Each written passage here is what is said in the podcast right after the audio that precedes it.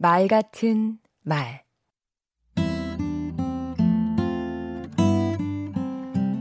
안녕하세요. 강원국입니다. 오바마 전 대통령이 애리조나 총기 난사 희생자 추모식에서 연설하다가 갑자기 말을 멈췄습니다. 어금니를 깨물면서 51초간 침묵했습니다. 그 51초는 재임 중 가장 감동적인 장면으로 기록되었습니다. 백마디 말보다 더 설득력 있는 그야말로 침묵이 금이라는 말을 실감하게 하는 순간이었지요. 이처럼 침묵이 더 나은 경우는 많습니다. 제 친구는 아들에게 가급적 뭐 해라 마라 말하지 않는다고 합니다. 친구의 침묵 안에는 이런 뜻이 있다고 하네요. 나는 너를 믿어. 네가 알아서 해. 지켜볼게.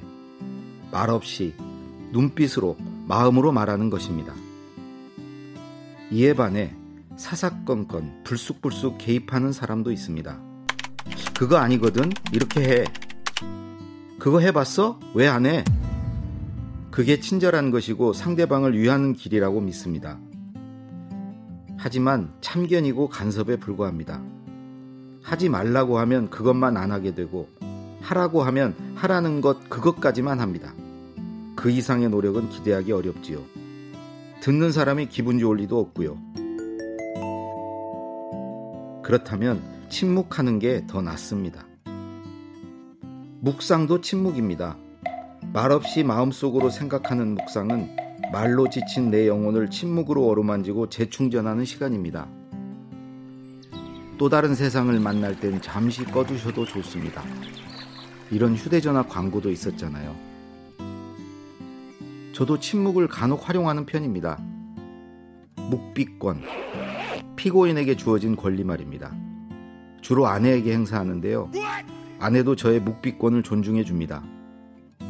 거짓말을 해야 할 때, 변명하고 싶을 때 차라리 저처럼 침묵해 보세요. 침묵은 말의 바탕색과도 같습니다. 여백이자 뭐든지 그릴 수 있는 가능성이기도 합니다.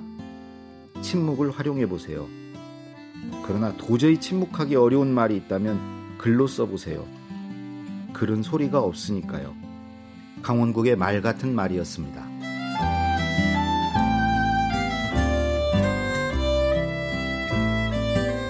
침묵으로 하는 대화, 침묵으로 지키는 사랑. 말하지 않아도 알아요.